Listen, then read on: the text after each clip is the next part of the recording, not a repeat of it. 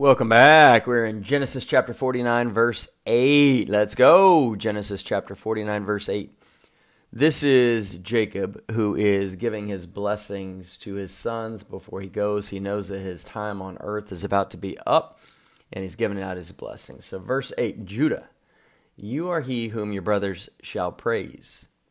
Your hand shall be on the neck of your enemies. Your father's children shall bow down to you. So, What's so interesting right here is that Judah is re- receiving this incredible blessing. And you'll see as we go through these uh, different children of, Ju- uh, of Jacob's and his, these tribes that not all of them are spoken well of, but Judah gets a lot of praise, and so does Joseph. But what's interesting is that Judah, if you look back in Genesis chapter 37 and 38, or you can go back and read the podcasts or both, or listen to the podcasts or both, then you're going to find a couple of things. Number one, you're going to find in Genesis 37 that while his brothers wanted to kill Joseph, Judah was like, nah, nah, let's not kill him. Let's profit from him. Let's sell him to slave traders. So he was actually the, the orchestrator behind that whole thing to sell him to slave traders, which is interesting. And the other thing in that next chapter, Genesis 38, Judah was the one who actually slept with a prostitute, got her pregnant, and that prostitute was actually his daughter in law. So, what do we see through this? We see that God can work through anyone. Redemption is available to everyone. He died on the cross, Jesus did, with his arms spread open as a universal sign saying, Come to me, all you who are weary and laden, and I will give you rest, for my yoke is easy and my burden is light. He's got that those big arms spread wide saying, I love you, I'm here for you. But you have to choose to be adopted right? I'm not going to force you to love me. That's a robot. And that's why he gave us choice. And in the garden, why he gave us choice, he gave us free will and freedom to make choices. And that still exists today because without free will, you cannot have love. You, if you go and play around with like Alexa or Siri or Chat GPT and stuff and ask them some human questions, right? Do you love me? You know, will you marry me? Can we be, you know, uh, just ask her all this stuff. She's like, I'm a, you know, they'll, they'll all say different things, but they're basically saying, I'm a computer program. I cannot love uh, certain things. I can't get married, whatever. Uh, it's just funny to mess around with them. But you're seeing the point that a robot can't love. That's why God gave us free will. So anybody who doesn't think we have free will, well, that's just wrong. It's illogical and it is just so false on its face.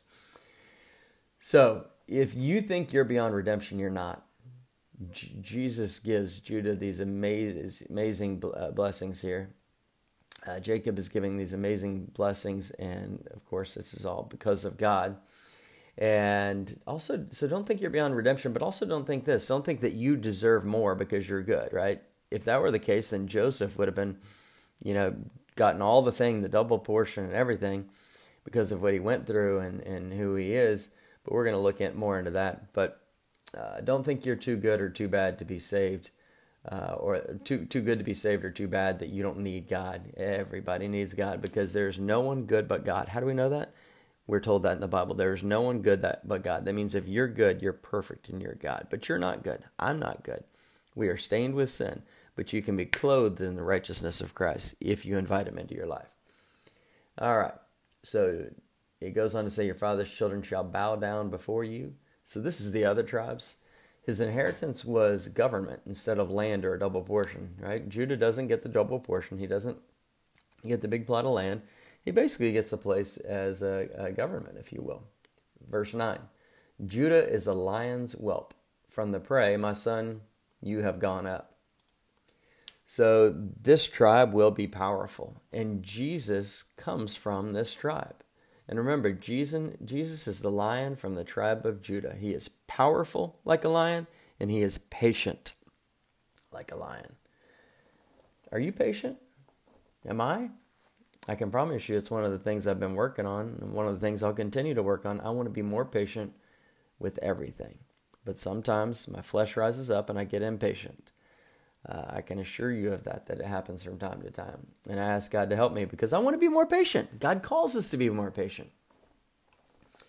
It says, He bows down, he lies down as a lion, and a lion, who shall rouse him? Verse 10 The scepter shall not depart from Judah, nor a lawgiver from between his feet. So this is a picture of a judge judging. that uh, this tribe will be powerful and governmental. And it says, notice this next uh, part of the verse, it says, until Shiloh comes. S H I L O H. Right? The, the Shiloh, one meaning is the Messiah, another meaning is perhaps Prince of Peace from this word, or seed of Judah, or it can mean rest and, a, and tranquility, which is exactly what Jesus brought and continues to offer. Right? So the Shiloh, this this Messiah, the seed of Judah, we want this rest and we want this tranquility. How do we get that? It's through the blood of Jesus Christ. It's through coming to ask Jesus to be your Lord and Savior. So we can see here that the Messiah will come from the tribe of Judah. There will be no more succession of rule after Jesus because he will forever rule. It's your choice to be under his rule or not. Do you get that? Right? When you have a king or a president, right? Some people would go around and say, so and so is not my president. Well, actually, he is your president. Trump is your president. Biden is your president. Like it or not, we're under their rule for now.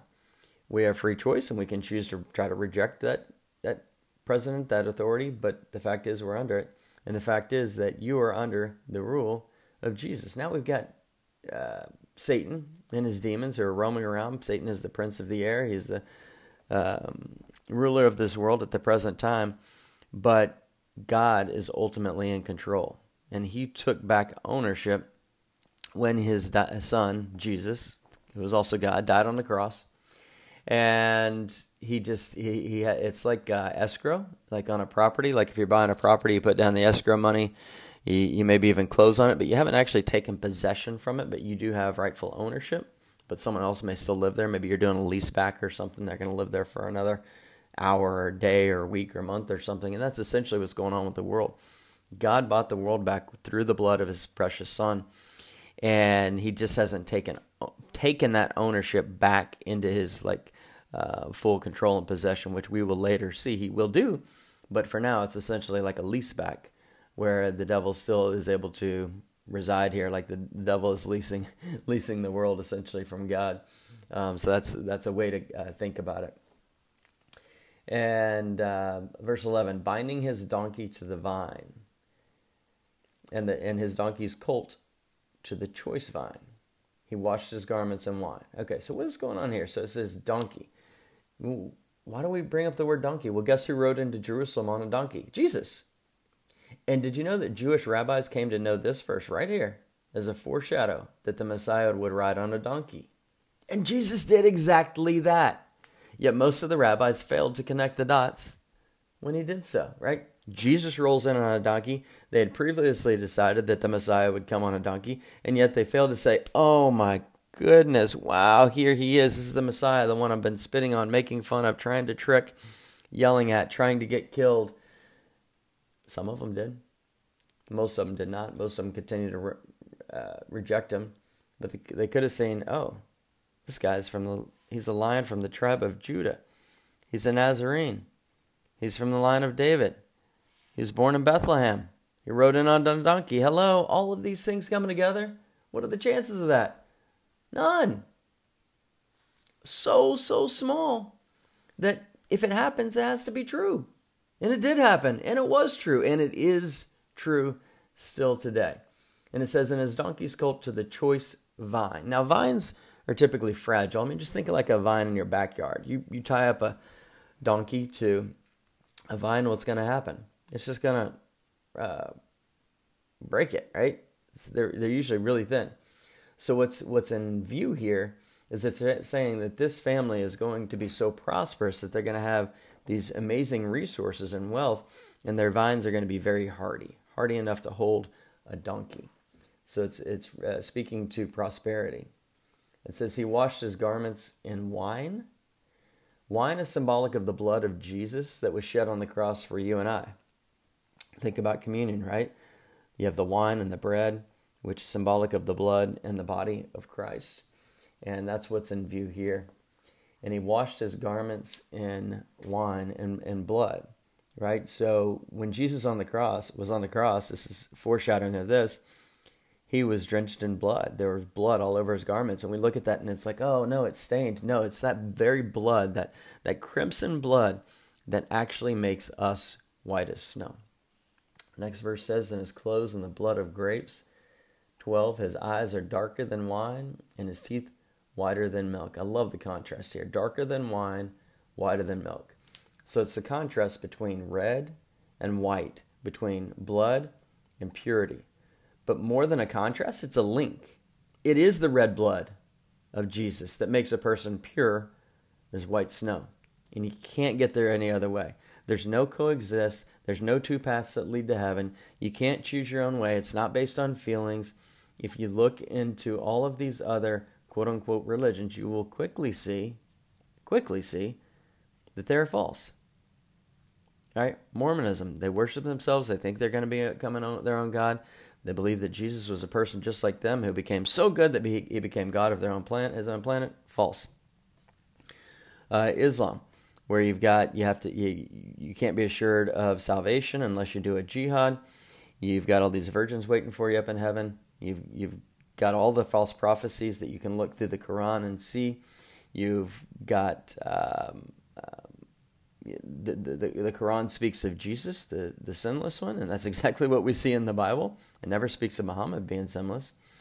You've got uh, so many other things. You've you got Buddhism and and uh, the reincarnation and thousands of years of lifetimes, thousands of lifetimes and stuff till you ultimately reach nirvana. It's just who would want any of that?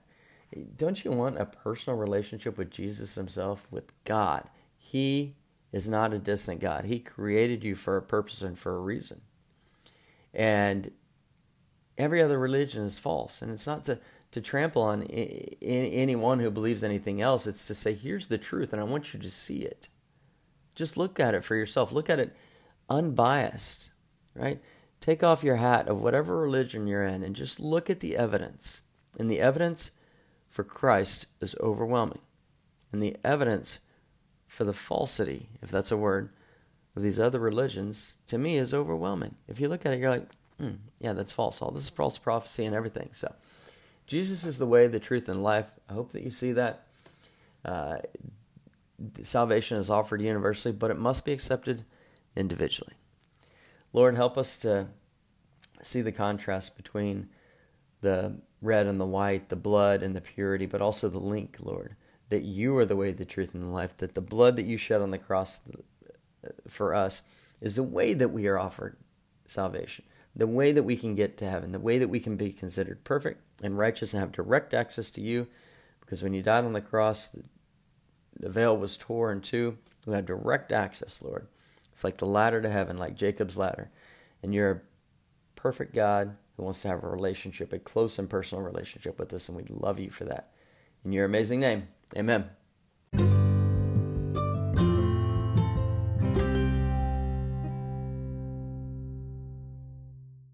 This podcast brought to you in part by the Portfolio Protection Store, where smart investors go to protect their life savings from stock market losses. Visit our website to register for our webinar, theportfolioprotectionstore.com. The webinar is about portfolio protection and safe money ideas for ages 50 plus. Visit theportfolioprotectionstore.com. Located in Austin, Texas, license number 288 7886.